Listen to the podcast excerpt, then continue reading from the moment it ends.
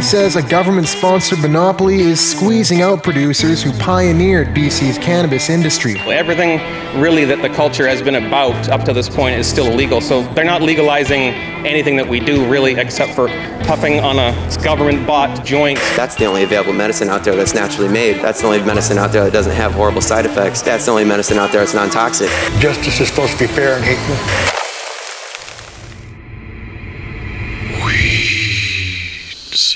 Bob Dylan sang the lyrics To live outside the law, you must be honest. Celebrity cannabis chef Mary Jean Dunstan dedicates that sentiment to her longtime friends and fellow activists, Don Briere and Carol Gwilt. What's interesting about the marijuana business is because we don't have a big safety net of legal laws that had us pampered and safe, we always had to be good to each other. We had to give them the weed that we said they were giving them for the price we were they were giving them to. Because without that, if you screw up one time or you lose somebody's trust, you're out. So, what's so interesting about a marijuana community is that we're probably some of the most honest, hardworking people you'll ever meet because we never did have a safety net. And we were desperately trying to become legal and be recognized for our work.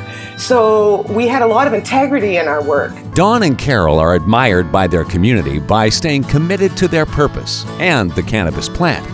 Don has held steadfast to his refrain We're right and they're wrong. This is a democracy, and we have the right to say the cannabis laws are wrong, and it's true. And their enforcement is criminal. They're stealing from the taxpayers because look what's going on now. When we told them they were wrong, and then years later we opened up the Weeds franchise, in one year we paid $10 million in taxes instead of having millions of dollars rating grow ops and, and everything else. In Vancouver's pot culture, Don and Carol are living legends, having done hard jail time for their beliefs that quality cannabis should be available to those who need it and want it. Their first store together, Dakine Smoke Shop, was raided by police. After the raid, when he was picked up on September 12th from the raid, he was in jail until the end of June the next year. They picked him up and he spent the next nine months in jail. So that was extremely hard because I couldn't even go see him. We had a no contact orders, so I couldn't see him in prison, couldn't talk to him. It was very difficult. Neither was deterred by the punishments doled out by the courts. Carol went to jail not to learn her lesson, but to learn something much more meaningful. I learned a lot about the system, and I learned that you're born alone, you die alone, you live alone, kind of in your own head. But I learned a lot about resilience in that situation because of all the people that I was there with. I'd say about 80% of the people I were there were First Nations. And um, oh boy, sorry. It's hard to speak about you know, it's been hard for the last couple of weeks to, to think about First Nations and what they've been through. But my time in jail, you know, the resilience of, of people and the human spirit is just, it's amazing. And that's a really big lesson that I learned is that you can come back, you can move on, you can get over things. Kind of inspired me in a lot of ways. Four years after their shop was dramatically raided and emptied of its product, Don finally has his day in court. He is ordered to spend the next two and a half years of his life in prison. I had to live through this. When the police came into our stores, you never know what was going to happen. I was sentenced to over seven years in prison, and I felt like I was a prisoner of war because they said it's a drug war, right? It's a war on people, and it's all about control, right? While Don is behind bars, he keeps his spirits high, but he strongly disagrees with the public cost of jailing folks who might otherwise be functioning members of society. Carol's loyalty to Don and to the plant she values is unwavering while they are parted. She begins a new job at the Medicinal Cannabis Dispensary. For him to be allowed out on parole, the parole board needed for me to quit my job. They knew that I was working at a dispensary and they were not going to allow us to see each other if I continued to do that. And so I quit my job and went to his parole hearing, and he got out on parole after 10 months. And it was we just kind of, you know, we didn't leave each other's sides for the next six months. We just did everything, went everywhere, just just together. We were just so, um, I don't know uh, what the word is, but we just wanted to be close for several months. I just remember we were together 24 7. When Don is let go on parole, he focuses on the family he's missed. One of Carol's favorite things about Don is his ability to stay positive, no matter how many setbacks he faces.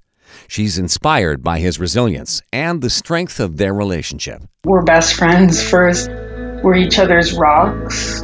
We compel each other. You know, I keep going because of him, and uh, I don't think he keeps going because of me, but I, I help him a lot to keep going. We just want to be solid for each other, I think, and not let each other down we both feel like we're doing this for the betterment of people. We're patriotic in that way. Carol's reputation and responsibilities in the pot industry expand. She is soon playing an important role at a medical marijuana dispensary in a suburb of Vancouver. Ensuring any store she's involved with sell top quality weed is a primary passion for Carol. Friend and fellow activist Mary Jean Dunstan marvels at Carol's skill. Carol's always been just absolutely meticulous about looking at all her weed for molds and funguses. I think the government should hire her, but she probably wouldn't work for them. That'd be crazy. While Don restores himself after his second longer visit to jail, his fertile mind is designing the blueprint for his next venture into cannabis sales. Dory Dempster, executive director at the Medicinal Cannabis Dispensary, one of Vancouver's original dispensaries, has been fighting for pot legalization alongside Don and Carol for years. From my perspective, when they opened Dakine Cafe, that was, I believe, the catalyst for people to understand that we didn't have to be in the cannabis closet any longer and that we could be treated like regular citizens that can be respected and, and have a, a very firm place in society. Dory knows firsthand what it's like to work outside of the guidelines of the law because of the distinction between medical and recreational use. Dori has always felt that all cannabis use is medicinal. When we think of recreation, recreation is about reducing stress and bringing relaxation and ease to our lives. And so, any time that we're out doing something that's considered recreational, if we're swimming or we're skiing, our bodies and our minds and spirits are in a state of feeling calm and relaxed, and people are much happier um, when they're feeling that way. Unfortunately, not everybody can jump in the pool or strap on some skis, and some people are confined to bed or home fighting some very nasty conditions. So, for those people, when they're taking their medicine, if they can achieve the same sense of freedom and joy, it's a good thing for everybody, not just the person that's suffering, but for the person that is uh, maybe taking care of them as well. And for those that don't have an illness, I don't feel that they should have to have a condition that makes them very ill before they can use a substance that helps to just relax a little bit further. Many Canadians seem to agree with Dory's sentiments as demand for access to pot continues to grow. In 2013, Don Briere's convictions, experience, and connections help him to actualize the Vancouver cannabis shop Weeds into existence. Business is so good that eventually he opens 36 stores in as many months.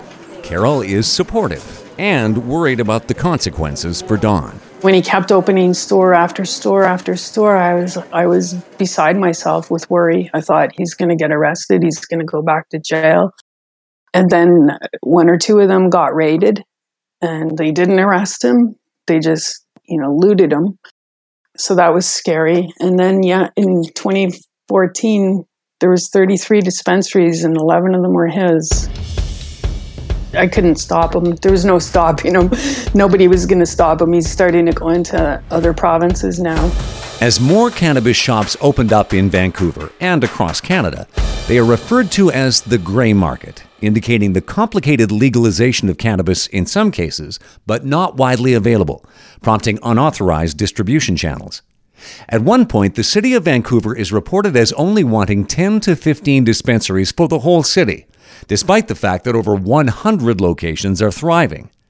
Dory's been in the gray, the place between green and dark markets, for years. We've got a landlord that wants to charge us a reasonable rent, always has, has never tried to extort us or bribe us, and yet the city's insisting that we go find a different landlord. Other problems are insurance. It's very difficult to get insurance on the building or the business. Banking. As soon as they understand who you are and what you're doing, they shut your bank down. We've had probably 10 different times we've had to go seeking new bank accounts and ways of doing business. And the banking problem, it apparently is still a problem for people that are in the legal business because stigma is sticky and it still follows. And there's a lot of banks that just refuse to do any banking with anybody that's in the cannabis business. We're expecting it for next spring. The fact is, we made that pledge for two reasons. In 2015, Prime Minister Justin Trudeau campaigned on legalizing and regulating marijuana, saying the move would help keep it out of the hands of underage Canadians and stop the millions flowing into the pockets of organized crime. The existing dispensaries continue to weather fines and police raids while they wait. I think it's absolutely ridiculous that when you are able to provide a product that causes the community to be more peaceful and kind to another, and you're going to come in with guns and balaclavas on, and you're going to arrest good people for doing good things, I think it's pretty disgusting. Despite occasional ongoing raids, Don partners with like minded entrepreneurs along the way and opens 36 locations of weeds across six provinces. Meanwhile, Carol's been back at the medical dispensary, observing the massive growth Don is spearheading, and steps in to support him and their large staff. The biggest issue is dealing with all the people, all the employees for both of us, right? I mean, there's so many people involved, and we're in charge of their paychecks, all of them. That was big. Like our commitment to other people was, you know, at the top of our minds every day. We'd get up and, you know, we couldn't falter because these people depend on us and their families depend on us now. That was the hardest part, was just, you know, having that responsibility of the people and being true to them and doing what's right so that we could all succeed. There are seven Weeds locations in Toronto. During lunch hour on May 26, 2016, police swept through the city in Canada's most well organized mass raid of cannabis shops to date. Project Claudia cleans out 43 stores, including five of Don's. 90 people are arrested amid this controversial move by police timed just a few months before legalization day. Many Torontonians are angered at what they consider a waste of police resources. Don thinks of the people who lost their livelihood in the closures. The legacy uh, people were, have been here for years and years and years. We know what we're doing. All we needed to do was have some regulation and people independently testing and checking the product, and we had all these people employed. When they shut down these stores, the people who were laid off, you know, there's probably, pick a number, 10 people in every store. 450 people lost their jobs, but that's not it. There's people who were doing packaging and baking and everything else. And it's the same thing when we shut down here in British Columbia. All the people who, not just with us, but other dispensaries and, and suppliers, they all lost their jobs. We've made purchases from people on Vancouver Island, the Sunshine Coast, up in the interior. Sorry, I'm getting emotional. I just got to take a moment. They all lost their livelihoods. They've been doing this for many, many years, and they were all family people, good people, not organized crime. Mimicking the abundant plant it provides, the Weeds franchise continues to flourish despite every setback. Don and Carol are now employing over 300 people and providing them with extended medical and dental coverage. Legalization Day is under a year away, yet some Canadian cities are pressuring landlords to evict cannabis retailers from their properties. Three Ottawa Weeds locations fall victim to eviction. In the midst of the immense resources used to criminalize and stigmatize cannabis in Canada, Dory dreams of a better future for the plant and for Don and Carol. I really just think of, you know, how tenacious these people are to have gone through this over and over and over again. And it inspires me to continue doing what it is that I do because I see that they went through it over and over and over again and they became stronger, they became smarter, they became more resilient, and now they've come through on this other side where they can apply all of these things that they've learned so hard to the legalized model and start to break it down and make it what it really should be. It shouldn't be treating cannabis as if it's a deadly narcotic. It should be treated like a medicinal flower from a garden and shared in such a way nobody goes to jail, nobody gets arrested, and everybody can heal in one way or another. For those who need and want cannabis in their life, hopes were high on October 17, 2018, when pot laws changed in Canada. For Don and Carol, it meant the most challenging setbacks yet.